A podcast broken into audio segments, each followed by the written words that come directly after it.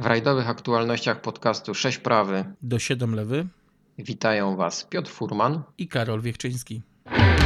Three right minus, Titans catch. Para la Santa izquierda buena, más, poco tarde, viene se cierra más.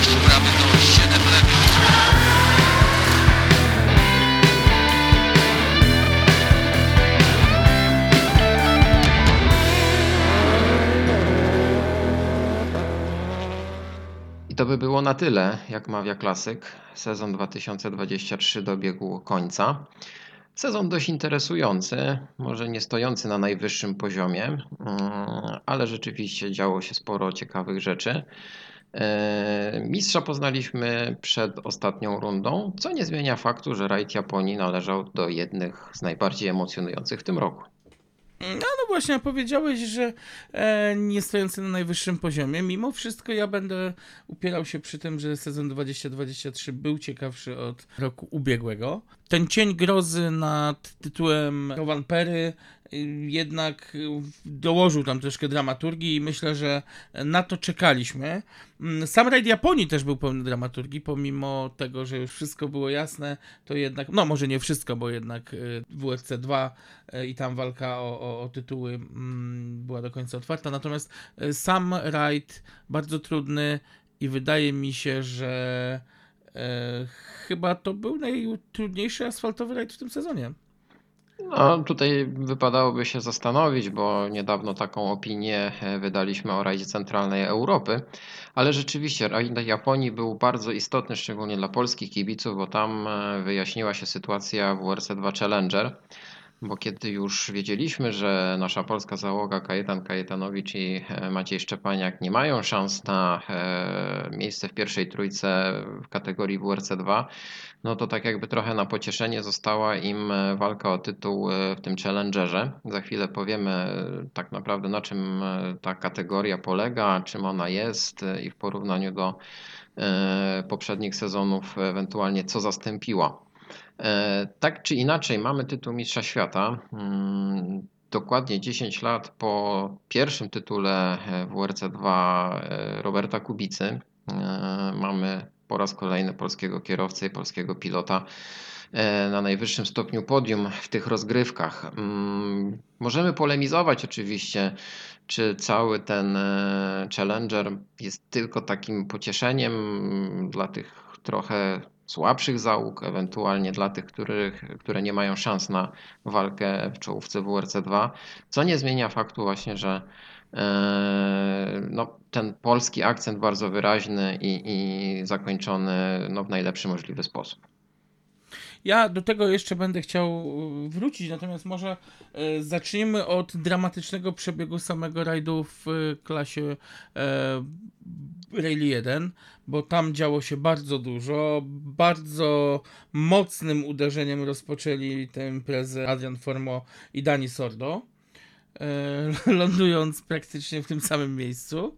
Mm, To tylko pokazuje, że no chyba jednak ta trasa pełna narzuconych liści, błota i, i, i tego takiego, e, tej no wręcz mazi, bo te odcinki, same drogi do odcinków były nieużywane Tak. przez, e, przez dłuższy czas, więc, więc były pełne mazi.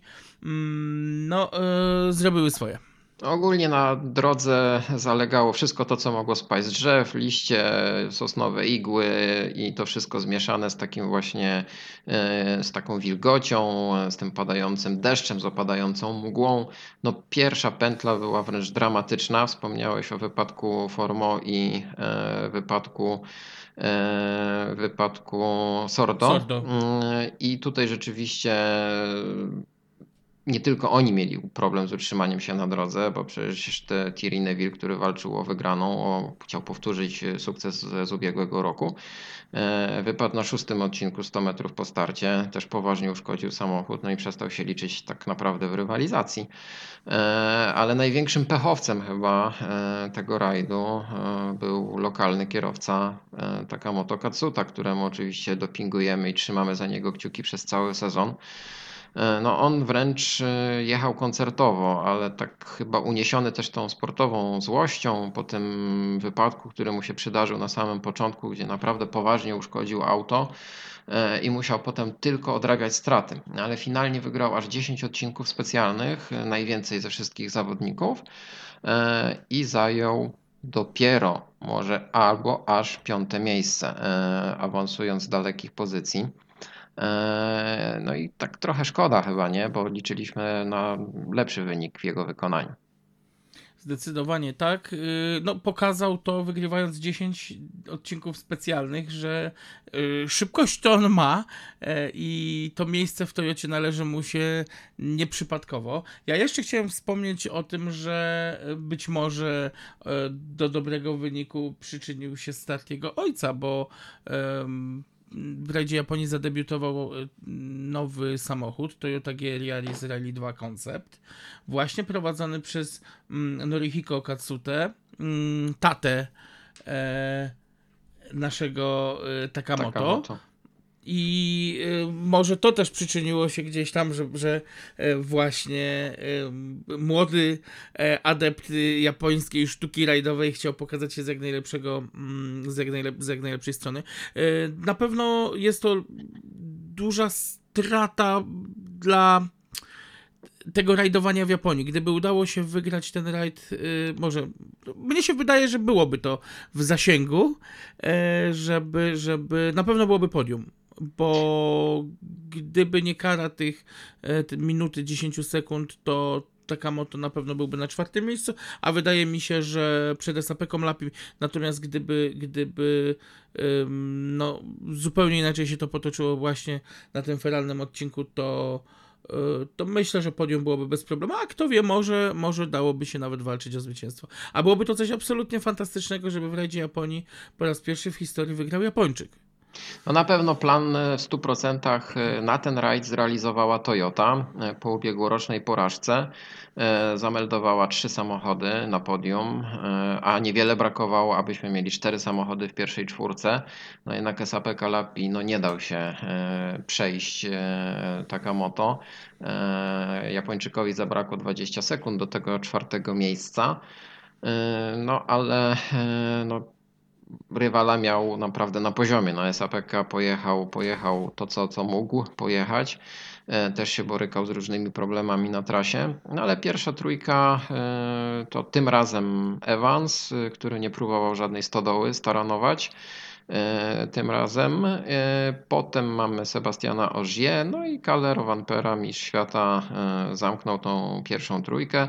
E, I chyba już nie potrzebował pokazywać nic więcej, e, ponieważ e, zaraz po rajdzie sprawił nam ogromną niespodziankę, komunikując wszystkich, że w przyszłym roku nie wystartuje w pełnym cyklu rajdowych samochodowych Mistrzostw Świata. Mm, No właśnie, i to jest coś, o czym mówiliśmy już dawno temu, bo przypomnijmy, że już, już na początku sezonu e, hura optymistyczni e, fani em, Rowan Perry mówili, że to jest następne 10 lat dominacji młodego Fina. No, już o tym Mm. rozmawialiśmy i też właśnie ja zaznaczałem na każdym e, kroku, jak bardzo mnie właśnie irytowały te wyliczenia tych niezliczonych tytułów Mistrza Świata Kale, które są przed nim. A tu okazuje się, że właśnie młody Rowan Pera ma troszeczkę inny pomysł na realizowanie swojej pasji. E, Wiele wskazuje na to, że jest to związane z e, obowiązkową służbą wojskową, która jest w Finlandii czymś normalnym i naturalnym. E, Ale mówi się też po prostu o takim trochę zmęczeniu materiału. E, I, I wiemy przecież doskonale, jaka jest druga pasja motorsportowa młodego Fina, i wszystko wskazuje też na to, że będzie chciał trochę więcej czasu poświęcić e, driftowi. Wiesz co, tak, ale jeżeli słyszysz w wypowiedziach od niego, y, że on już nie może się doczekać, kiedy weźmie sobie swojego Starleta y, i będzie brał udział w lokalnych imprezach w Finlandii, y, no to chyba świadczy o tym, że jednak rajdy na poziomie Mistrzostw Świata przeżywają kryzys. Bo zwróć uwagę, dwukrotny mistrz świata E, Okej, z większym bądź z mniejszym trudem tytuł obroniony. Mm, trzeci sezon robi wrażenie już takie, jak gdyby kompletnie go nie interesował. Że tak jak gdyby on usiadł na laurach i czy to będzie 10 wygranych sezonów, 15, czy tylko 3, to nie ma to żadnego znaczenia dla niego. Więc yy, sam udział w rajdowych mistrzostwach świata, ja odnoszę takie wrażenie, przestał być dla niego atrakcyjny. Zwróć uwagę, ty mówisz o służbie wojskowej, no tak, tylko z drugiej strony nie ma deklaracji, że... Mm, mistrzostwa dri- driftingowe będą opuszczane poszczególne rundy y, z racji właśnie służby wojskowej. Nie, tutaj jest wszystko utrzymane w dalszym ciągu e, tak, jak, tak jak ma być. Ja wiem, że tam jeszcze nie ma kalendarza do końca ustalonego, ale, ale nie ma deklaracji jawnej, że e, odpuszcza ten rok i, i będzie mm, biegał po poligonie z karabinem. Natomiast e, tu już jest jasna deklaracja, że nie startuje. Ja jestem też ciekaw, w ilu rajdach nie pojedzie. W ogóle No jak ten właśnie. sezon będzie wyglądał dla Toyoty, bo Tego nie e, wiemy, tak? Jeszcze no nie, nie wiemy, wiemy. czy to będą trzy rajdy, czy to będzie więcej rajdów, w których e, Kale będzie pauzował. Może się okazać tak, że nie wystartuje w trzech, czterech rajdach, a i tak zdobędzie tytuł Mistrza Świata. E, Przecież jeszcze ma do wygrania swój domowy rajd e, Finlandii, którego jeszcze nie wygrał, pomimo, że ma dwa tytuły Mistrza Świata. Ale wiem, do czego zmierzasz, bo e, jako Mistrz Świata e, ograniczając swój program w przyszłorocznym e, cyklu, e, powoduje, że tak naprawdę nie wiemy, kto tam zostanie takim pierwszym kierowcą number one w zespole, tak? No bo jedynie Evans tak. i Katsuta e, będą mieli pełny program, bo jeżeli Ożie Tak. zostanie, to też na niecały sezon, więc tutaj rzeczywiście wszystko to się zaczyna wskazuje. rozmywać. Mhm. Wszystko wskazuje na to, że Ożie zostanie w Toyocie, więc y, tutaj mamy czterech kierowców. Y, Wszystko również wskazuje na to, że na każdą rundę będą podstawione trzy samochody. No i teraz y, pytanie, trzy czy cztery? Czy okaże się tak, że e, będzie startował w jakichś rajdach równolegle z Rowan Perą i wtedy Toyota wystawi cztery auta? Jak, jak, jak to w ogóle będzie logistycznie rozegrane? Bo e, czy Ożie będzie jeździł rajdy asfaltowe, a Rowan Pera szutrowe? Tego, tego nie wiemy.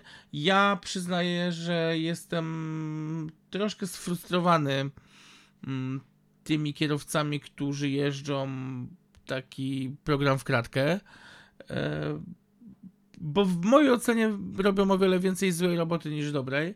E, Zajmują miejsce w zespole dla. E, No ja wiem, że to taki oklepany slogan, ale, ale mimo wszystko trochę tak, że zajmują miejsce w zespole dla młodych zawodników, którzy mogliby się rozwijać.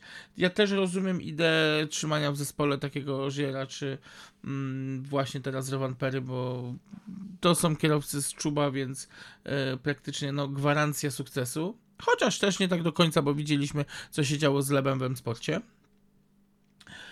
E, Natomiast y, by było tego jeszcze mało, to SAP Kalapi ogłosił dokładnie to samo, że przyszły sezon będzie e, niepełnym programem startów, więc zaczyna się dziać w mojej ocenie bardzo źle w Mistrzostwach Świata, że ci kierowcy tracą gdzieś motywację do ścigania się. Ja, ja nie wiem, ale ja nie, nie widzę innego e, wytłumaczenia na to, że po prostu zwyczajnie ten tytuł stracił na znaczeniu. I coś Każdy- tym chyba jest, bo zwróć uwagę, ile ważył tytuł Mistrza Świata, rajdowego Mistrza Świata jeszcze w latach e, początku 2000. No, czasy się zmieniły, bardzo mocno się zmieniły. Zmieniło się podejście i filozofia uprawiania tego sportu. e, I przez, popularność e, samego sportu. I popularność samego sportu, która no już e, cierpi na poważny spadek od dłuższego czasu. Nie wiemy właśnie w jakiej ilości rajdów Kale nie wystartuje, w jakiej wystartuje. Tutaj pojawia się pewna furtka dla Elfina Evansa, który mając pełny sezon zapewniony powinien mieć ułatwioną sytuację w zdobyciu pierwszego tytułu e, Mistrza Świata. Z tym, że jeśli nawet tak nastąpi, że Elfin wygra przyszłoroczny czempionat, to jeśli to się stanie dzięki temu, że Rowan Pera nie wystartuje w kilku rajdach, no to jak ten tytuł będzie smakował? No ja mam tylko taką nadzieję, że Evansowi mocno będą deptać po piętach e, Tanak i Neville w Hyundaiach i A, nie właśnie. ułatwią, nie ułatwią mu tego zadania. E, No ale- bo tak zdeprecjonowałeś trochę tego Hyundai'a, a tutaj no wyjdzie tak, tak tak, naprawdę no Na Tam- ile to samochód no. jest y, sukcesem, Tak, a, a na ile kierowca. My ciągle nie wiemy, jaka będzie relacja właśnie wewnątrz zespołu Hyundai'a między Tanakiem a Nevillem. Miejmy nadzieję, że tam te relacje negatywnie nie wpłyną na e, kondycję ich obu e, i obaj staną na najwyższym e, poziomie swoich możliwości. No, ciekawy sezon się na pewno zapowiada z tego tytułu. E, Mało kto się spodziewał, ale rozmawialiśmy o tym, jakie podejście Kalle Rovanpera może mieć do rajdów. I ja trochę przewidywałem, że kiedyś to może nastąpić. Nie spodziewałem się, że tak szybko Kalle e, postanowi zrobić sobie przerwę. E, Myślałem, że za to nastąpić może za jakieś 2-3 lata, powiedzmy, a to stało się już. I masz rację, że e, cierpi na tym trochę prestiż całego cyklu WRC, no, najtrudniejszych rajdów e, na świecie, najlepszych kierowców na świecie, E, bo przecież kiedyś to było nie do pomyślenia, tak, żeby Leb, Kankunen czy Makinen zrobili sobie nagle przerwę, bo, bo im się nie chce, bo się znudzili, bo, e, bo mają inne zajęcia, tak? Nawet Oni pauza mieli inne Sebastiana- zajęcia, Tak, no tylko, ale tylko dało się wszystko pogodzić. Kurczę, Tak, przecież no bo- zwróć uwagę nawet co Colin wyprawiał. Motocykle, y, mm, motocykle crossowe, przecież tam obok, obok całego e, sezonu rajdowego było normalne życie. No właśnie, dobrze, że wspomniałeś o Kolinie, bo nagrywamy to właśnie 22 listopada, a dokładnie 28 lat temu Colin zdobył tytuł Mistrza Świata, także też taki e, ciekawy, ciekawy moment e, w historii tego pięknego sportu. E, musimy się z tym pogodzić. Nie mamy wyjścia. Ja mam tylko taką nadzieję, że mówię, no Kale nie pojedzie kilku rajdów i zdobędzie tytuł Mistrza Świata, podobnie jak Leb w 2006 roku, który też pauzował, co prawda z zupełnie innego powodu. Pamiętamy kontuzja odniesiona na jednośladzie e, e, i, i- i przymusowe odpuszczenie sobie ostatnich rund. Co nie zmieniło faktu, że i tak został najlepszym kierowcą na świecie wtedy. E, A Kale no, być może będzie musiał się dzięki temu jeszcze bardziej wykazać, bardziej sprężyć i, i- pojechać jeszcze szybciej te rajdy, w których wystartuje, żeby właśnie ten tytuł zdobyć.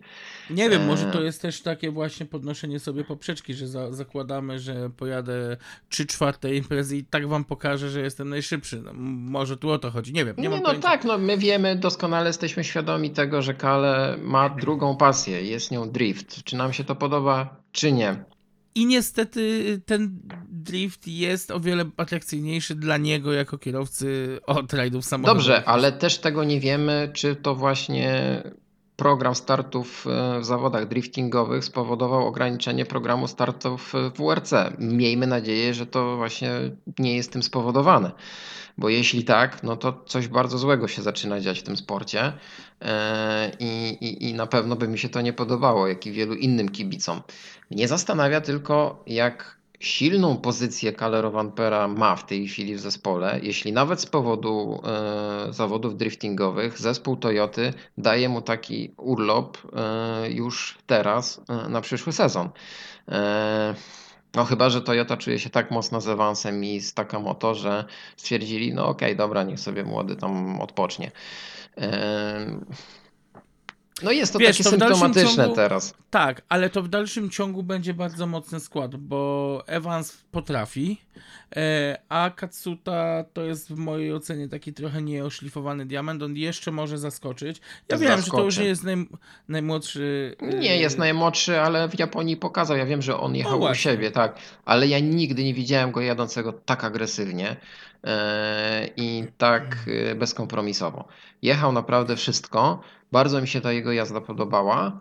e, I myślę, że to nie poprzestanie się tylko e, na rajdzie Japonii i przyszły sezon Takamoto, który ma zapewniony pełny cykl, pojedzie naprawdę szybciej, jeszcze szybciej, bardziej bezkompromisowo i pokaże, że halo, ja tutaj jestem i jeszcze trochę mogę wam pokrzyżować plan. No tak, i tym samym, tak jak mówiliśmy, mamy już y, złożony skład Toyoty, Rovanpera, Hyundai'a Ogier, też. Evans i Katsuta, ale z Hyundaiem jeszcze do końca też nie wiemy, bo no bo tak, Lapi jedzie pół sezonu, powiedzmy tak w przenośni, jest Tanak i jest Neville. E, No i jeszcze razie- może być Sordo. No właśnie, to ale może, A, A nie to musi. też nie jest to potwierdzone, no właśnie. No jeszcze jest Suninen, który też, no powiedzmy, zadomowił się w Hyundaiu, e, ale tak naprawdę szala przeważa bardziej na stronę Lappiego właśnie, że Lappi będzie tam jeździł, ale ja na przykład bym chciał Suninena zobaczyć e, w M-Sporcie, więc e, tutaj może akurat... No zobaczymy, tu jest, y, te y, okienka transferowe jeszcze działają, więc... Nie no, bo y, teraz już możemy trochę głośniej mówić o tym wszystkim, co, co nas czeka, e, że Solberg ma bardzo duże szanse, żeby zostać kierowcą w M-Sporcie, co też by mi się bardzo podobało, E, więc może ten M-Sport tak biedny nie będzie, jak ostatnio rozmawialiśmy, e, że nie będzie miał e, kto tam jeździć. No to może się okazać, że całkiem, całkiem e, dobry skład się też tam uformuje. No, ja tutaj bym powiedział to na zasadzie takiej, że kolejka mm, zawodników jest bardzo duża, tylko, tylko w kim wybierać, no. Mm, No właśnie, no. No też Okej, to jest taki przejdźmy- moment. E, Przejdźmy może do tego WRC 2, bo tu chyba nie ma co już bardziej drążyć tematu e, Rally 1. My sobie zrobimy podsumowanie, mam nadzieję, e, całego sezonu, bo to będzie bardzo ciekawa analiza, żeby sobie tak rozłożyć rajd po rajdzie. Natomiast nie oszukujmy się, każdy chyba z Polski y, emocjonował się właśnie klasyfikacją Rally 2. Czy WRC 2. WRC2, tak. WRC2, które już od ładnych paru sezonów trzyma nas w napięciu, właśnie za sprawą Kajtka, e, który startuje w tym cyklu regularnie od 2019 roku, przypomnijmy. E, I biorąc pod uwagę te różne kategorie, różne nazewnictwa, które promotor i FIA co roku zmieniają, e, pewne podobne kategorie nazywają trochę inaczej. My mieliśmy WRC2, WRC3, teraz przy WRC3 to już jest zupełnie inna kategoria. Potem mieliśmy WRC2 Pro, e, mieliśmy WRC2 Open, teraz mamy ten WRC2 Challenger. No i tak naprawdę czym jest ten WRC2 Challenger? E, I tak jak wspomniałem, czy ten tytuł w tej kategorii to jest tylko takie pocieszenie i, i, i sukces na otarcie łez, dlatego że nam nie poszło w WRC2, czy rzeczywiście on coś znaczy? E, No bo biorąc Znaczy, ja, ja przepraszam, ale ja tu jednak wezmę trochę FIA w, w obronę, bo y, znowu też nie jest tak bardzo namieszane. To, że weszło w WRC 3, to wyszło na plus, bo wreszcie są to samochody klasy e, Rally 3 i jak najbardziej tak. co jest logiczne. Tak. Junior WRC to jest w ogóle osobna była- klasyfikacja, to jest Tak, to było takie To porządkowanie tej drabinki, tak, to było tej, tej, tej, No. tej, tej hierarchii. To, to też możemy no, zgonić na, na karp e, właśnie próbowania e, poukładania tego wszystkiego. Ale no nie ukrywajmy, że te, te, te różne nazwy co roku e, no, troszeczkę zamieszania wprowadziły, bo tak naprawdę nie wiadomo kto w czym walczy, kto w czym punktuje i, i, i jaki ten tytuł e, wywiezie, tak? Wydawało się, że dla polskiej załogi priorytetem, no i tym priorytetem oczywiście to było. W 2023 roku będzie walka w kategorii tej głównej WRC2. E, No bo przecież przypomnijmy, że w zeszłym roku Kajto z Maćkiem walczyli o tytuł mistrzowski właśnie w WRC2. E, Nie w WRC2 Open czy jakiejś tam jeszcze innej, tylko właśnie w WRC2. E, No w tym roku nie udało im się nawet przyjechać na podium w tej głównej kategorii, bo zajęli dopiero piąte miejsce. Chociaż przy No tak. takiej stawce może nawet O, aż właśnie. piąte miejsce, bo rzeczywiście chyba wyjątkowo w tym roku Wiesz była co? wyrównana ta stawka. Ale ja nie do końca się z tym zgodzę. Zwróć uwagę, kto jest przed Kajetanem. To są zawodnicy, z którymi on już się mierzył wcześniej i był w stanie z nimi wygrywać. Tak, był w stanie z nimi wygrywać, tylko mamy wrażenie, i to też już podkreślaliśmy, że po prostu te samochody czołówki jeszcze bardziej O, odjechały. właśnie. E, I auto, auto Kajtka no, jest jakie jest. Pewnie jest jednym z najlepiej przygotowanych samochodów w tej kategorii, ale no jednak odstawało. Na ile odstawał sam zawodnik, tego oczywiście tak do końca się nie dowiemy, ale rajd No tak, Japonii... tylko że. No. Mhm, Przepraszam, że ci wejdę w słowo, bo ja tu muszę to podkreślić i będę to za każdym razem podkreślał. Samochody Stock Sportu to jest absolutna fabryka. E, Auto Rossella to jest fabryka. E, Fordy, mm, Formuły Monstera to jest fabryka. Z czym my mamy walczyć? Jak mamy walczyć? Samochodem przygotowanym przez prywatnego tunera, który y, no, może być praktycznie prowadzony przez każdego i nie ma żadnego. Inaczej, powiązanie z fabryką jest tylko takie, że zamawiane są od nich części. Więc. y, No, No tak, no, to, to ten temat też można wałkować praktycznie mm, za każdym razem w nieskończoność.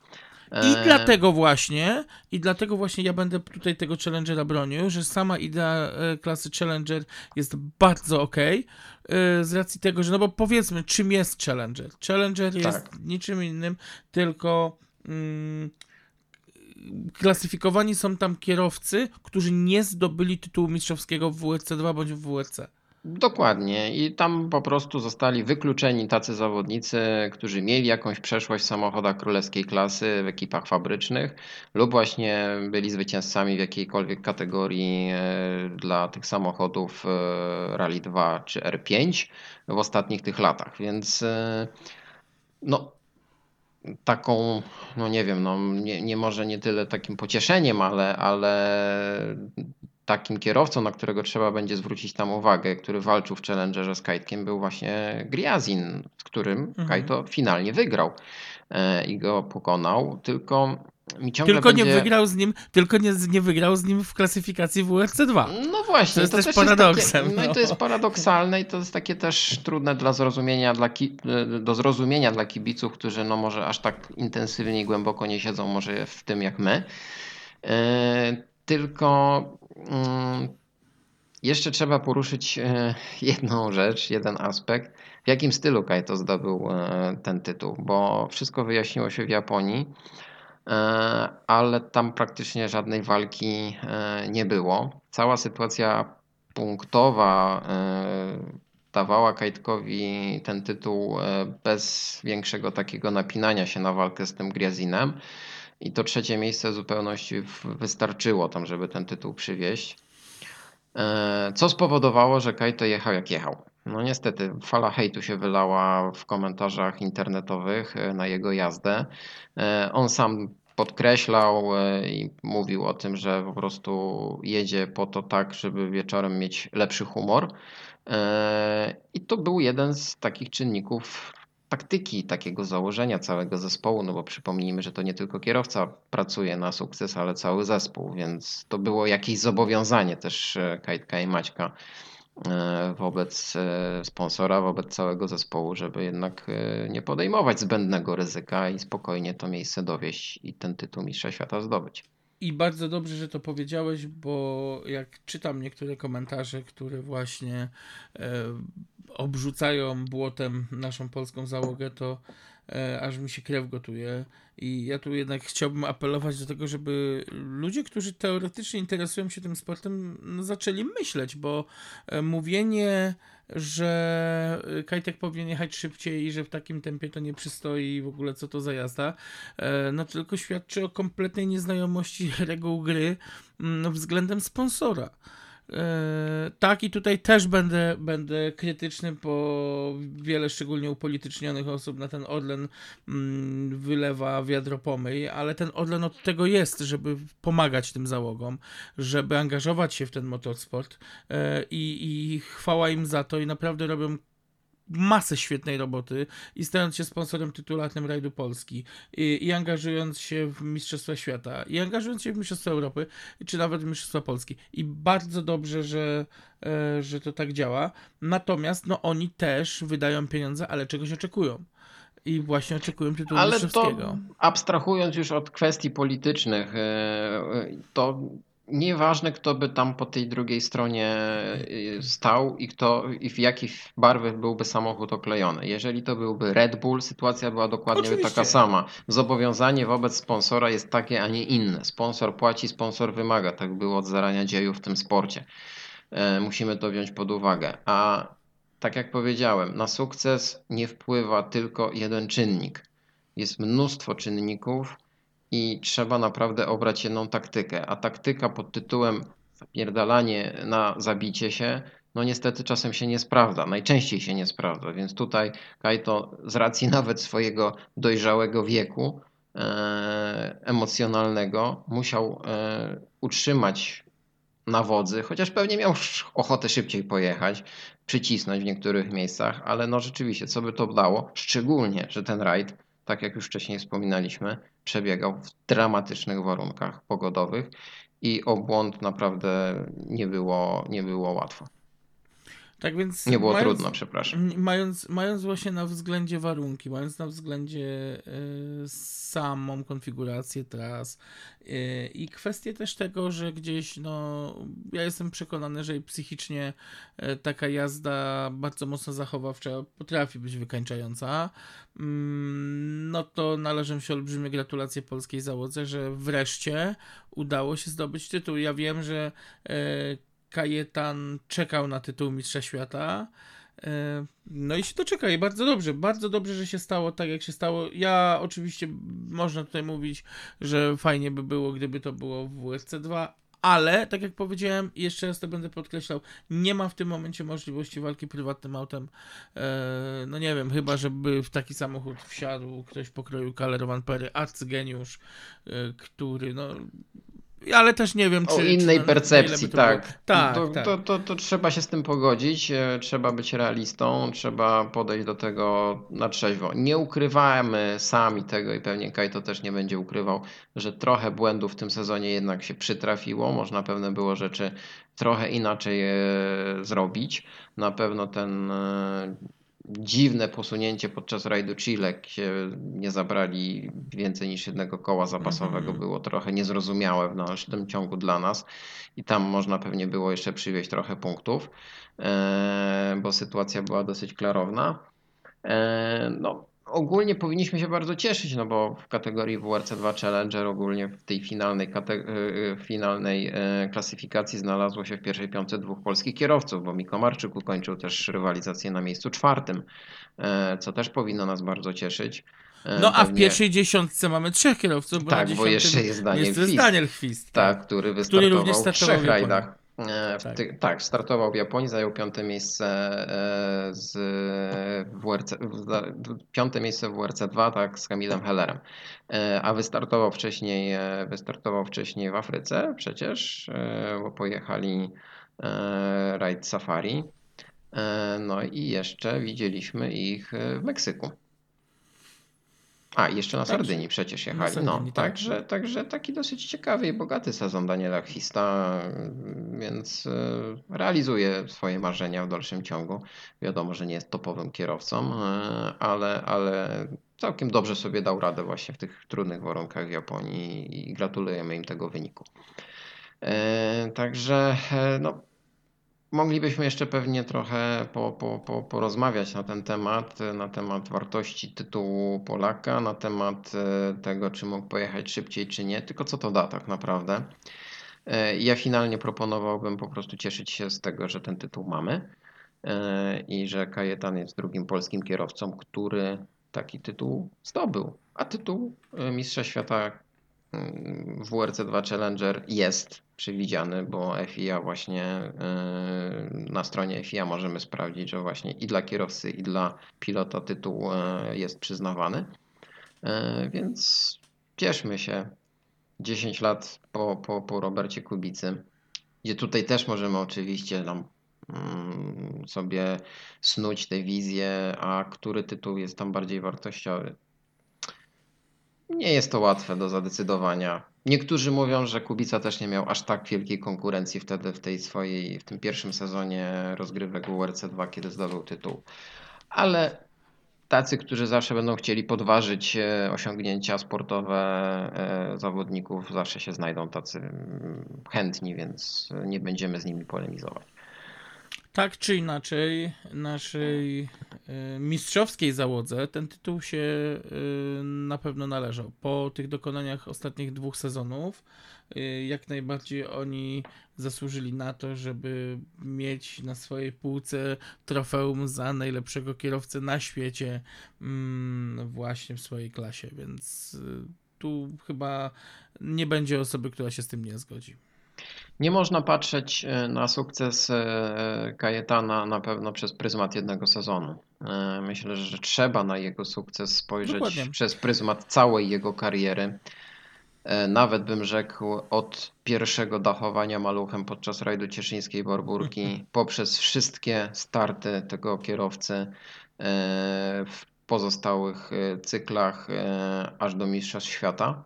A przypomnijmy, że Kajetan nie pochodził z bogatej rodziny, która mu wszystko mogła ufundować i pomóc w startach do sukcesów e, zmierzał ciężką drogą, wyboistą i ciężką przede wszystkim pracą odnosił te sukcesy. Więc Kajetan, Maciek, gratulujemy Wam tego tytułu Mistrza Świata. E, a wszystkim malkontentom życzymy, e, żeby trochę szerzej otwarli na ten temat swoje spojrzenie i może trochę, trochę zmienią zdanie. Tak, tego by. E, tego, tego ja również życzę. E, ja myślę, że tak jak wspomniałem wcześniej, warto będzie ten sezon jeszcze podsumować sobie w osobnym podcaście. Mm, więc na pewno jeszcze do tego wrócimy. Czy mamy coś jeszcze do dodania? po rajdzie Japonii? No w zasadzie chciałem powiedzieć, że teraz głos oddamy Marcinowi Rybakowi, ale nagrywając teraz e, ten odcinek podcastu, nie wiemy, czy Marcin e, coś tam przyśle. On chyba utknął tam w tej Japonii i nie wiem, czy w ogóle chce mu się wracać do Polski. Miejmy nadzieję, że wróci, bo właśnie chcielibyśmy dokonać podsumowania tego sezonu właśnie razem z nim. E, więc miejmy nadzieję, że zaraz go usłyszycie. My tymczasem dziękujemy za uwagę. E, no i do usłyszenia w następnym odcinku, który już e, będziemy chcieli poświęcić e, innemu tematowi, takiemu dosyć gorącemu, ale to myślę, że lada chwila powinno się no, okazać. No Czy nam się spokojnie, uda? Spokojnie, dalej będziemy mówić o rajdach, więc. Tak, dalej będziemy mówić o rajdach. E, troszeczkę teraz może od strony regulaminowej będziemy chcieli podejść do tematu. Chyba się domyślacie, o czym mówimy. Ale dobrze, także jeszcze raz dziękujemy i do usłyszenia. Do usłyszenia. Konnichiwa, witam Was serdecznie z Japonii. E, chwilę temu zakończy, zakończył się rajd e, tego kraju, ostatnia runda sezonu 2023 w rajdach samochodowych. E, sezon WRC w tym roku obfitował w kilka bardzo ciekawych eventów, natomiast wydaje mi się, że Japonia przebiła je wszystkie, jeśli chodzi o Skalę trudności, skalę skomplikowania, nieprzewidywalność pogody, bądź jej przewidywalność, bo zakładane były opady, natomiast to, co wydarzyło się w niedzielę, czyli e, kilka, bądź nawet miejscami kilkanaście centymetrów śniegu na odcinkach w ciągu nocy, no, było dość mocnym zaskoczeniem i nawet tutaj e, lokalni ludzie mówili, że o tej porze roku tak gwałtownej zmiany temperatury i aury raczej nie było co się spodziewać. E, niemniej jednak e, rajd zakończył się hat-trickiem Toyoty. Trzy samochody tej marki na czele w miejscowości Toyota, tuż niedaleko fabryka, kwatera główna. E, szef pofatygował się, zresztą wielki pasjonat rajdów, pofatygował się osobiście pogratulować zarówno zwycięzcy, jak i całej trójce załóg e, na mecie. Mm, oczywiście też e, był w niebo wzięty, no bo mówmy się, jeżeli w swoim własnym domowym evencie Toyota zdobywa praktycznie całe pudło, a najwięcej wygranych odcinków zgarnia Takamoto Katsuta, lokalny driver, no to chyba trudno. Myślę, że jedynie wygrana Katsuty tutaj mogłaby przebić to, co się wydarzyło. Niemniej jednak oprócz wyjątkowej dyspozycji Toyoty. Naprawdę szapoba tutaj za to, co zaprezentowały wszystkie trzy załogi. E, muszę przyznać, że rajd e, tak naprawdę był na tyle wymagający i na tyle mm, chytry i podstępny, że wszystkie wypadki, wszystkie problemy, które wydarzały się w ciągu całego weekendu, mm, w bardzo niewielkim stopniu polegały na błędach załóg. E, mieliśmy sytuację dość kuriozalną, ponieważ na jednym z zakrętów um, odcinka um, Isegami Tunnel trzy załogi, bo właśnie Katsuta uszkodził przednie, um, przedni prawy narożnik samochodu, tam jakieś problemy z chłodzeniem, problemy z, z układem elektrycznym, e, ale w tym samym miejscu, dokładnie na tym samym zakręcie swój rajd zakończył, jak się później okazało, definitywnie Dani Sordo, E, a na taką kanapkę w korycie rzeki złożoną z Hyundai'a i Forda zapracował jeszcze Adrien Formeau, który w tym samym miejscu, mimo ostrzeżeń Daniego, ponieważ e, spotkałem Daniego dosłownie pół godziny po zakończeniu odcinka, e, przejechałem ten OS, żeby zobaczyć, jak sytuacja wygląda. E, Dani mówił, że wprost y, schamowywał kilkadziesiąt czy sto parę metrów wcześniej Adriena, a mimo to e, Adrien po prostu pofrunął na, na tym mokrym, omszałym i, i pokrytym liśćmi um, asfalcie, jak na sankach po śniegu. E, bardzo nietypowa sytuacja, przypomina mi to um, taki kultowy obrazek z jednego z rajdów Polski, jeśli się nie mylę, to, um, to było to na Dolnym Śląsku kiedy jedno auto leżało na drugim, a drugie na trzecim i tak dalej. No, sytuacja, sytuacja niespotykana, żeby dwa razy po milion dolarów e, leżało sobie w rowie pogniecione i, i zostawione tak naprawdę samemu sobie z zapaloną zieloną lampką, żeby wiadomo było, że można do auta podejść lub włożoną kartką za szybę mówiącą, że green light i auto bezpieczne. Mm. Poza tym e, trochę awarii, trochę przygód, e, mm, zarówno Oit Tanak cierpiący na jakieś przypadłości, e, takie małe błędy, które pojawiały się i u Seba Ogiera i u e, Calero Van Pery, no świadczyły tylko o tym, że goście, którzy naprawdę nie musieli tego rajdu wygrywać, jedyne co mogli to chcieć go wygrać, e, popełniali błędy tylko i wyłącznie dlatego, że tak jak powiedziałem wcześniej, skala trudności była wyniesiona absolutnie w kosmos. E, miałem okazję po raz kolejny przejechać większość tych odcinków i przyznam szczerze, że jadąc na mm, seryjnej, co prawda już zimowej gumie, e, prawdopodobnie w wielu miejscach jechałem szybciej niż załogi jadące na twardym sliku, bo, bo w taki były wyposażone w większości. No naprawdę ekstremalnie, ekstremalnie trudny rajd i tak jak w zeszłym roku przyjemnością było jeżdżenie po tak wąskich drogach, tak w tym roku naprawdę były chwile, w których miałem nadzieję, że ten OS już się za chwilę skończy, że mój punkt docelowy już będzie za kolejnym zakrętem. Okazało się, że za kolejnym i za kolejnym i za kolejnym i nawrót, i drzewa, i ślisko, i ciasno. Kosmos. E, nie byłem wielkim fanem tego rajdu w, przed jego pierwszą edycją i mm, jechałem tutaj tak naprawdę z bardzo zaniżonymi oczekiwaniami. Niemniej jednak po zeszłym roku jestem absolutnie zakochany i w kraju, bo to jest zupełnie inna historia, bo kraj jest absolutnie wspaniały, ale i ten event e, w przeciwieństwie do rajdu Europy Centralnej wnosi coś absolutnie świeżego, nowego, wyjątkowego I przede wszystkim skala trudności odpowiada temu, że tutaj nie ma miękkiej gry, tutaj nie ma chłopców, tu są mężczyźni i tutaj ścigamy się e, o wszystko i na każdym zakręcie, a nie gdzieś tam w, w kuluarach czy, czy przy zielonych stolikach. Tu jest flat out od początku do końca i nikt tutaj taryfy ulgowej nie przyjmuje. Um, o ile czwartek mieliśmy piękną pogodę i tak naprawdę była to, e, była to przyjemność. Co prawda odcinek mało ciekawy, bo mm, mówię tutaj o shakedownie. Mało ciekawy, bo przebiegający przez teren mm, to jest jakiś kampus, e, no taki trochę Mickey Mouse, e, kilka, kilka zakrętów, kilka skrzyżowań, jakieś rondo objeżdżane prawdę powiedziawszy, mało reprezentatywne dla całego rajdu, niemniej jednak e, fajnie, bo blisko, piękna pogoda, połowa listopada, my w t-shirtach, marzący o tym, żeby, żeby wrzucić się w jakieś krótkie spodnie. No było to naprawdę wyjątkowe. Natomiast już w piątek, kiedy jeszcze chwilę wcześniej, kiedy w czwartek byliśmy na odcinku mm, rozgrywanym na stadionie Toyoty, a już było widać, że pierwsze chmury się pojawiają, już e, wyraźnie spadła temperatura, natomiast to, co nam aura zapewniła w piątek, no to był istny Armageddon. Um, może wiecie, może nie, jestem wielkim fanem Rajdu Valley, uwielbiam ten event, uwielbiałem.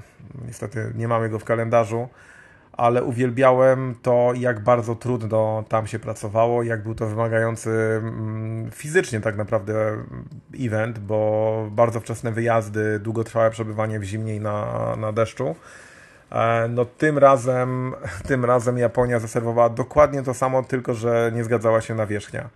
E, odcinek, w który wjechałem, czyli właśnie pierwszy odcinek piątkowy, godzina wjazdu dla mnie to była e, 6 rano.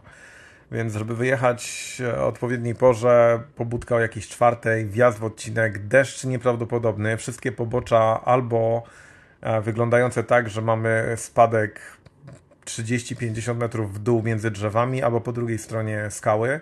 No to jest tam, gdzie się znajduje jakiś fragment e, trawy, jakichś zarośli, gdzie teoretycznie weszłoby auto. Nawierzchnia jest tak miękka, że no to jest loteria 50 na 50, że może się uda wyjechać, może nie. Niemniej jednak znalazłem takie miejsce, obejrzałem fenomenalną walkę na kilku zakrętach, bo widać było, że te samochody. Co ciekawe, właśnie Andreas Mikkelsen, który pierwszego dnia notował wyjątkowe czasy i tak naprawdę znajdował się w połowie stawki aut e, Rally One. E, dowodził tylko tego, że tutaj masa, moc, e, aero totalnie nic nie znaczą. Znaczą umiejętności i, i ten tak zwany commitment, czyli um, taka wewnętrzna odwaga. A przyznam szczerze, nie spodziewałem się aż tak, e, aż tak drastycznie trudnych warunków. Co prawda deszcze, wiadomo, były zapowiadane dość srogie.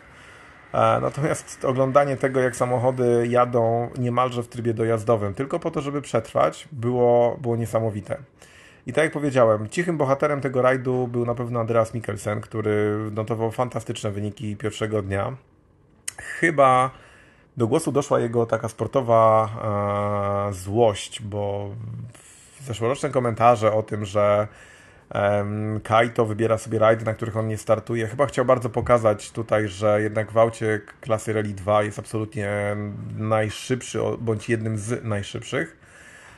Bardzo się cieszę, że mm, Munster podjął rękawice i e, w kilku momentach bardzo mocno nacisnął na Andreasa, bo świadczy to tylko o tym, że po pierwsze Fiesta jest autem, które daje szansę na wygraną, po drugie, fajnie, że chłopak, który był tak naprawdę uważany za takiego pupila Jordana Serdelidisa i mającego po prostu wystarczająco duże środki, żeby sobie gdzieś tam pojeździć, widać, że progres, jaki osiągnął w tym sezonie, zarówno w aucie Rally 2, jak i dzięki startom w kategorii Rally 1, no jest to progres, który jest znaczący i myślę, że w przyszłym roku, jeżeli będzie kontynuował kampanię w WRC 2, no to będziemy mieli chłopaka, który um, będzie się liczył w walce o zwycięstwo na poszczególnych eventach. Nie wiem czy o tytuł, ale, ale myślę, że tutaj szansa jest absolutnie pewna.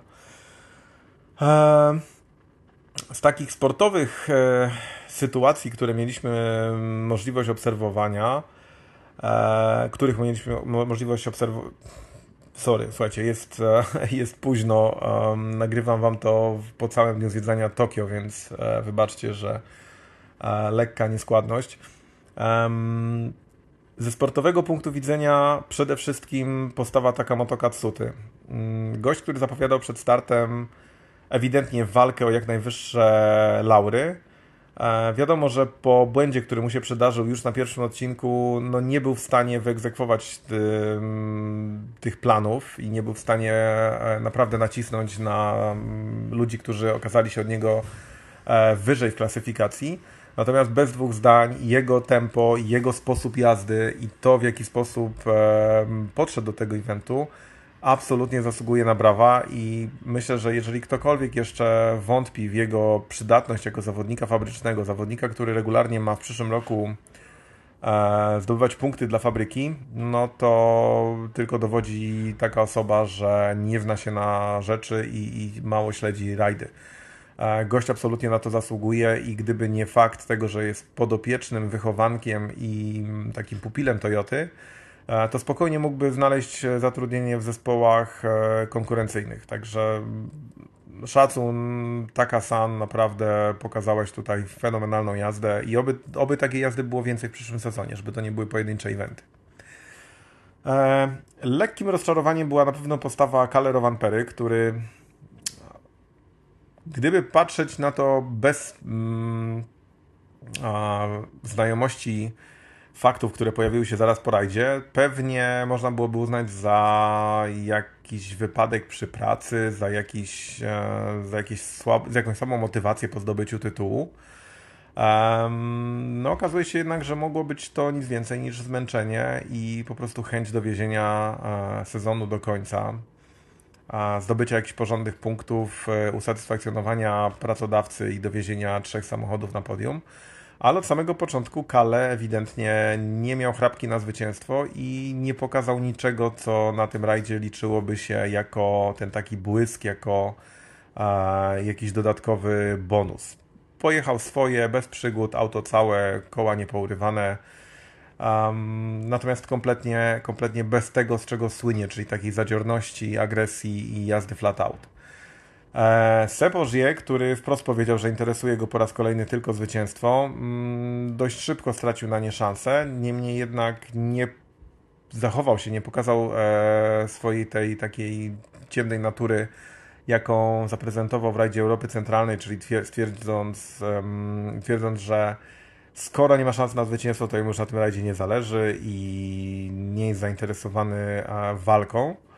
E, był tą walką zainteresowany. Widać było, jak bardzo duże znaczenie ma dla niego to, że w momencie, kiedy startuje w pojedynczych eventach, chce je wygrywać. Nie interesuje go tytuł, nie interesuje go ciłanie punktów. On tu przyjeżdża po to, żeby zwyciężyć.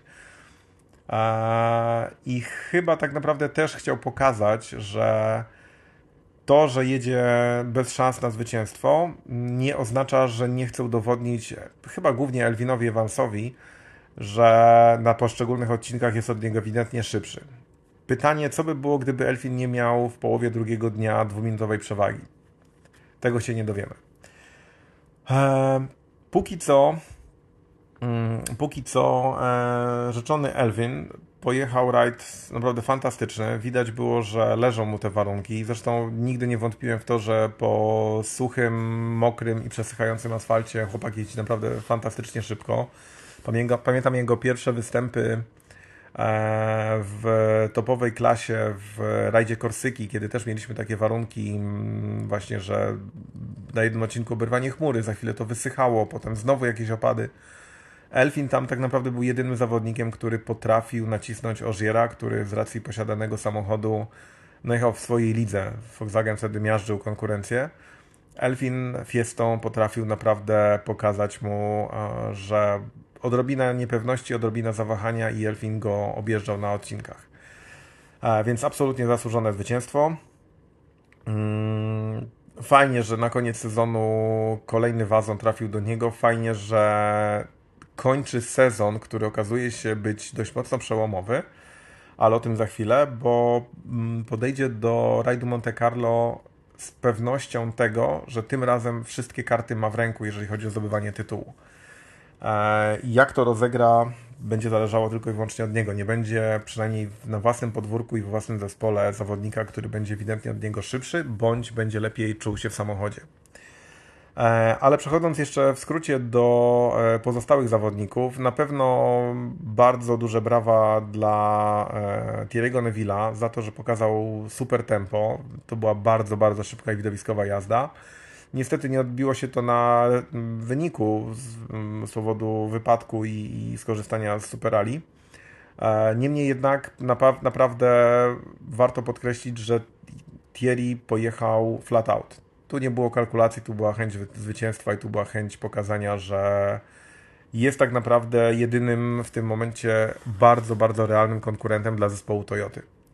Ojt Tanak, który na pewno chciał ładnie zakończyć współpracę z M-Sportem, pokazać, e, że jest szybki w tym aucie, że to auto naprawdę zasługuje na laury. No niestety borykał się z mega dużymi problemami i, i szkoda, bo frustracja, którą dzielił się na, w strefach medialnych, mówiąc o tym, że czy to właśnie po zjeździe z odcinka, czy, czy w czasie wywiadów, że, że jedyne co może powiedzieć to to, że auto nadal jedzie i powinien się z tego cieszyć. No niestety, nie udało się ładnie zakończyć tak jak zaczęli sezon od zwycięstwa w drugim rajdzie. Miejmy nadzieję, że przyszły sezon i, za, i wysiłki Malcolma i Richa Millenera spowodują, że będą mieli konkurencyjny skład kierowców, bo przyznać trzeba, że Fiesta jest samochodem, którym można wygrywać, jest samochodem, w którym można jechać bardzo szybko Natomiast no, nawet taki, taki as jak Ojc Tanak nie jest w stanie, nie jest w stanie zrobić cudów. Nie, nie można wymagać od niego, żeby jechał na 110% na każdym odcinku, bo to jest niewykonalne. E, Adrian Formo, tak jak powiedziałem, wypadek e, pierwszego dnia, wypadek drugiego dnia, również na pierwszym odcinku, no, nie szło chłopakowi wybitnie. E, I wydaje mi się, że chyba w dużej mierze sobie trochę zamknął drogę do zespołu fabrycznego w przyszłym sezonie, bo mówmy się, to była szansa na przetarcie się po roku nieobecności, bo dokładnie w zeszłym roku jego miejsce zajął Jordan Serdelidis w tym rajdzie. No i wiadomo było, że potrzebuje dobrego wyniku, potrzebuje przełamania. Ono nie nastąpiło. Potwierdził tylko to, że jest zawodnikiem pioruńsko szybkim, natomiast e, nieprzewidywalnym i dzwoniącym. Um, nie można pominąć też jednego zawodnika, który pojechał, jeżeli, jeżeli chodzi o miejsce i um, jakieś fajerwerki, dość blady rajd, dość taki e, niewyraźny. Natomiast umówmy się, SAP Kalapi na czwartym miejscu to mocne punkty na, na zakończenie sezonu, to bezprzygodowy rajd po kilku e, dużych dzwonach w tym sezonie.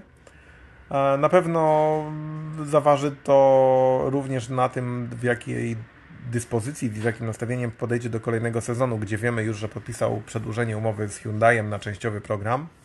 Pytanie, kto będzie dzielił z nim samochód w tym częściowym programie, bo wiemy, że Oit przechodzi do Hyundai'a i Stierim będzie um, tworzył dwie załogi e, na stałe startujące w każdej rundzie. Natomiast myślę, że trzecie auto będzie rotowało między właśnie Sapekką, który myślę pojedzie pół sezonu, a temu Suninenem, być może Emil Lindholm. No zakładam, że tam będzie się dużo działo w zespole. No ale słuchajcie, najważniejsza bomba, jaka wybuchła tuż po rajdzie, to to, że Calero Vampera robi sobie przerwę. Ja przyznam szczerze, że miałem może nie tyle przeczucie, co taką wewnętrzną um, taki, takie wewnętrzne zapytanie, co jeśli Kale w tym roku wziął sobie na głowę trochę za dużo rzeczy, bo startował w drifcie w zawodach jakiejś tam siódmej ligi mm, na przetarcie się. Startował w Drift Masters, czyli najlepszej lidze driftu na świecie w tej chwili. Um, oraz startował w kilku wyścigach, znaczy w kilku eventach driftowych w Japonii. Do tego miał, um, miał swoje testy, miał um, pełen sezon WRC plus testy wydaje mi się, że to było odrobinę za dużo. I to, że ogłosił, że przyszłoroczny sezon będzie dla niego mm, takim sezonem częściowym, bo pojedzie tylko mniej więcej w połowie rajdów. No wiele osób chyba, które śledziło e, tak po łebkach i, i dość pobieżnie mm, tematykę WRC, myślę, że otworzyło oczy i zbierało szczękę z ziemi przez dłuższą chwilę. Dla mnie, jak i dla kilku osób ze środowiska, było to dużo mniej zaskakujące, wręcz powiedziałbym, że wcale, bo mm, no, widać było, że chłopak gaśnie. O ile w zeszłym sezonie to był jakiś absolutny kosmos, facet był totalnie, totalnie jakby z innej planety, tak w tym sezonie było widać, że momentami on zwyczajnie nie ma tego błysku, że kończy rajd na powiedzmy czwartym, piątym miejscu bez ochoty nawet jechania na metę. Jakby to wszystko przestało go bawić. I mega, z mojej strony, mega szacun za to, że był w stanie podjąć taką decyzję, że nie zgasł tak jak zgasło kilku zawodników, którzy gdzieś nagle błysnęli, a potem zaczęła się taka długa, równia pochyła aż do końca kariery, w której karierze nie było ani błysku, ani um, spektakularnych osiągnięć. Jeżeli zrobi sobie przerwę, wróci na 100% silniejszy i wróci, podejrzewam, w takiej formie, w jakiej widzieliśmy go w 2022 roku. Myślę, że to może odrobinę przerażać konkurencję, ale, ale zakładam, że naprawdę Kale będzie piorunująco szybki. E, ja za to prawdopodobnie będę miał szansę obejrzeć go na większej liczbie eventów driftowych w przyszłym roku, na co serdecznie liczę i mam nadzieję, że Kale będzie tam się równie często uśmiechał jak do tej pory zdarzało mu się to, kiedy kończył event i nie wsuło mu się auto, bo, bo to trapiło go w dużej mierze w tym sezonie. Ale, ale na pewno będzie robił dużo więcej rzeczy for fun. I słuchajcie, mając 23 lata, umieć podjąć taką decyzję, no to szapoba. Jest dwukrotnym mistrzem świata, tego mu nikt nie odbierze i naprawdę czekajmy na powrót w pełnym wymiarze, bo to będzie duży powrót. E, zatem Toyota zostaje z dwoma zawodnikami e, zakontraktowanymi na wszystkie rundy. Elfin plus Takamoto, Ogier zmieniający się z Kale. Nadal Dream Team, nadal potwornie mocny zespół. Mm, zobaczymy, co się wydarzy w sytuacji, kiedy juniorzy, bo zarówno e, dwóch chłopaków, wychowanków Toyoty, czyli Kogure i Yamamoto, wsiadają do Yarisów WR, Rally 2. E, Do tego wiemy już, że co najmniej dwa, prawdopodobnie trzy kolejne Yarisy już będą homologowane z końcem roku i zbudowane na Ride Monte Carlo. Tutaj głośno mówi się o tym, że będzie to sami Pajari, plus prawdopodobnie jeszcze jeden fiński zawodnik, nazwiska nie mogę e, ujawnić. No naprawdę jest duża szansa, że Toyota wystawi taką armadę, gdzie pozostałe teamy będą musiały mocno się spinać i mocno walczyć o to, żeby nie zostać zjedzonym i przejechanym jak przez walec. No i to tak, jeśli chodzi o sportowe aspekty tego rajdu, to byłoby wszystko, gdyby nie fakt, że słuchajcie, po 2013 roku mija, mija dycha od tego czasu. E, Mamy kolejnego mistrza świata. Owszem, jest to kategoria tak zwana supporter, czyli taka towarzysząca, a, ale słuchajcie, Kajetan Kajetanowicz i Maciek Szczepaniak są mistrzami świata w kategorii WRC2 Challenger. I nikt im tego nie odbierze. To jest wydarzenie, które jest oficjalnie sankcjonowane przez FIA. Absolutnie oficjalnie dostają zaproszenie na galę do, e, do Monako. No, bez dwóch zdań jest to wybitny sukces. Nie wiem, czy na horyzoncie jest ktoś, kto będzie w stanie wyjeździć jakikolwiek tytuł w najbliższej przyszłości, bo, bo przyznam szczerze, że ja takiego zawodnika nie widzę, e, jeśli chodzi o rajdy samochodowe, chyba że w końcu znajdą się sponsorzy, znajdą się ludzie wspierający zarówno w PZMocie, jak i w, e, w programach em, takich narodowych, sportowych młode talenty. Mamy chłopaków w pokroju Huberta Laskowskiego, mamy, mamy młodego sztukę, e, jest Tymek Kucharczyk i jest Narybek, który może nie tyle rządzi dzieli w rajdach, ale mamy naprawdę chłopaków, którzy w motorsporcie mogą coś, coś zdziałać i ja liczę bardzo mocno na, zwłaszcza na Huberta, że, że pójdzie drogą Kajetana przy jego też jakimś wsparciu. Natomiast powinniśmy teraz się cieszyć tym, że wazony wróciły do Polski i od tej pory można śmiało mówić, że mamy urzędującego mistrza świata. To, że wielu malkontentów truło, że mamy mm, zawodnika, który wybiera sobie kunktatorsko rajdy, gdzie jest mniejsza obstawa, gdzie mm, jest mniej zawodników albo jest mniej, mniej charakterystyczny ten rajd, na którym znajomość trasy, znajomość specyfiki mogłaby ułatwiać życie. No takie zdania po prostu mnie od zawsze śmieszyły, bo skoro ktoś narzeka na to, że Kajetan jedzie do Kenii, która jest fantastycznym, genialnym rajdem, po prostu marzenie chyba każdego zdroworozsądkowego kierowcy, żeby tam pojechać, bo czuje ten rajd, bo wie, że jego umiejętności, jego możliwości, prędkość, szanowanie samochodu, znajomość opon dadzą mu szansę na pełny komplet punktów, to równie dobrze można uważać, że zawodnicy, którzy znają rajd na przykład Finlandii albo Estonii, typu Kaur, typu Ostberg, Mikkelsen i tak dalej, wybierają sobie Estonię dlatego, że liczą tam na możliwość zdobycia tych 25 oczek bez mrugnięcia okiem. Nawet nie chcę tego komentować, bo, bo to jest dla mnie czysta głupota, że marudzimy, narzekamy na to, że, e, że nam zawadza sukienka w tańcu. To kompletnie nie ma znaczenia. Znaczenie ma to, że do annałów przechodzi e, Kajto i Maciek z tytułami Mistrzów Świata. Tego im nikt nie odbierze, a my powinniśmy się cieszyć. I choć obaj nie wystąpią w rajdzie Barburka, mm, zresztą ja też nie planuję się tam zjawiać, bo ten rajd zaczął przypominać karykaturę i jakiś mm, chory pastisz e, tego, czym był w latach, kiedy naprawdę można było godzinami sterczeć na karowej i, e, i się odmrażać tylko po to, żeby zobaczyć mistrzów. W tej chwili nie widzimy mistrzów, tylko ludzi, którzy albo zapłacili, albo um, stanowią jakąś tam dodatkową wartość, albo, um, albo prezentują niespotykane samochody. No, nie ma to kompletnie żadnego znaczenia. To miało być święto dla kibiców. Zaczęło się, zaczęła się taka polska wojenka, polskie piekiełko kompletnie bez znaczenia, kompletnie bez, e, bez wpływu na jakość tego widowiska. A ruch PZMOT-u e, i właśnie nie tyle PZMOT-u, co organizatora potwierdził tylko tyle, że na tą imprezę nie ma kompletnie żadnego pomysłu. Jest to event, który e, jest pudrowanym trupem i szczerze mówiąc Leszek Kuzaj organizując event w Modlinie pokazał jak bardzo, jak bardzo od dzisiejszych standardów Barburka odstaje jako, e, jako zawody.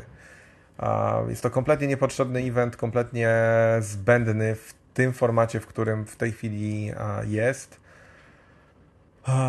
Używanie określenia, że jest to rajd mistrzów już dawno przestało mieć rację bytu, także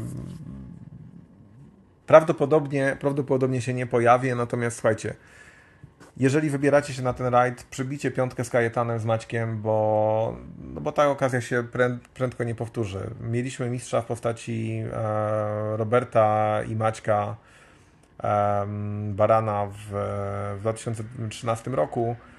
Mamy Kajetana i Maćka w 2023. Obyśmy nie musieli czekać na podobne albo choć odrobinę porównywalne sukcesy kolejnych 10 lat, bo będzie po prostu wstyd, że w takim kraju nie jesteśmy w stanie wyhodować porządnego drivera. No i to właściwie tyle, jeśli chodzi o, o rajd Japonii mm, i odrobinę barburkę. Wydaje mi się, że rajd, który zagości na dłużej, dlatego że zdecydowanie wnosi coś świeżego, coś nowego i jest to fajny, bardzo wymagający event. Myślę, że oglądając relacje na WRC mm, widzieliście, jak bardzo kręte, jak bardzo trudne są to e, odcinki. A przede wszystkim jest jedna rzecz, której poza Kenią nie ma absolutnie żaden inny rajd. To są ludzie, tłumy, naprawdę tłumy przy drogach dojazdowych, przy miejscach zmiany opon, przy serwisach. Może ich nie widać przy OS-ach, dlatego że w większości miejsc, w których ja na przykład byłem, e, jest zakaz wstępu dla kibiców ze względu na to, że jest to potwornie niebezpieczne. Drogi są zbyt wąskie, zbyt e, duże skarpy, zbyt duże przepaści obok i tam po prostu kibic nie miałby gdzie stanąć bezpiecznie. W związku z czym tych kibiców się grupuje w strak- w takich zonach, w strefach, e, ale jest ich sporo. Natomiast to, co się dzieje na drogach, ta pasja, którą oni dzielą, ludzie, którzy godzinami stoją po to tylko, żeby zobaczyć przez chwilę albo przybić piątkę ze swoim idolem. Ludzie, którzy budują specjalne konstrukcje aut zakładają to na głowy, chodzą w jakichś przebraniach, przygotowują jakieś niesamowite rzeczy po to tylko, żeby się pochwalić albo wręcz dać jako prezent kolejnym zawodnikom. To jest coś niesamowitego. Słuchajcie, wyobraźcie sobie rzecz. Stoję e, przy namiocie Orlen Teamu i podchodzi do Kajta ekipa, która była rok wcześniej. Zrobili sobie z nim zdjęcie pod namiotem, ale mają również zdjęcie z rajdu Katalonii z 2018 roku. Właśnie zdjęcie Kajta, bo jedna z tych osób z tej rodziny, tam było kilka, kilka sztuk ich, była na tym rajdzie, zrobiła to zdjęcie. W zeszłym roku podpisała to zdjęcie, a w tym roku mm, przyniosła do podpisu, do autografu zdjęcie w momencie robienia, e, zdjęcie, które pokazuje, że w zeszłym roku e, przybijali sobie z piątkę.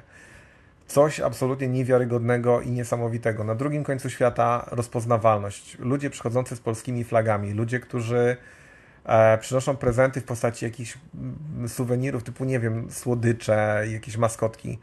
Jest to, jest to coś tak ujmującego i tak niesamowitego, że ja marzę o tym tylko, żeby już do, na ten rajd wrócić i spędzić znowu tutaj parę dni z tymi ludźmi i e, w tej atmosferze. Życzę Wam tego, żebyście mieli kiedyś okazję na ten rajd przyjechać, bo jest to coś niepowtarzalnego i coś absolutnie e, wartego obejrzenia choćby raz w życiu. Ja póki co żegnam Was e, na jakąś krótszą bądź dłuższą chwilę, bo nie wiem kiedy się usłyszymy. Natomiast e, bardzo było mi miło um, komentować dla Was ten sezon, bo dzielenie się moimi jakimiś takimi spostrzeżeniami też e, e, daje mi okazję do kontaktu z ludźmi, którzy albo mnie nigdy nie, mie- nie mieli okazji spotkać, albo znają mnie tylko ze zdjęć, więc e, pozdrawiam Was serdecznie, dzięki za słuchanie mojego marudzenia. Chłopaki z podcastu macie u mnie mega wielki szacun za to, co robicie. No i do usłyszenia albo do zobaczenia gdzieś na odcinkach. Three right minus, Para la izquierda buena poco tarde más.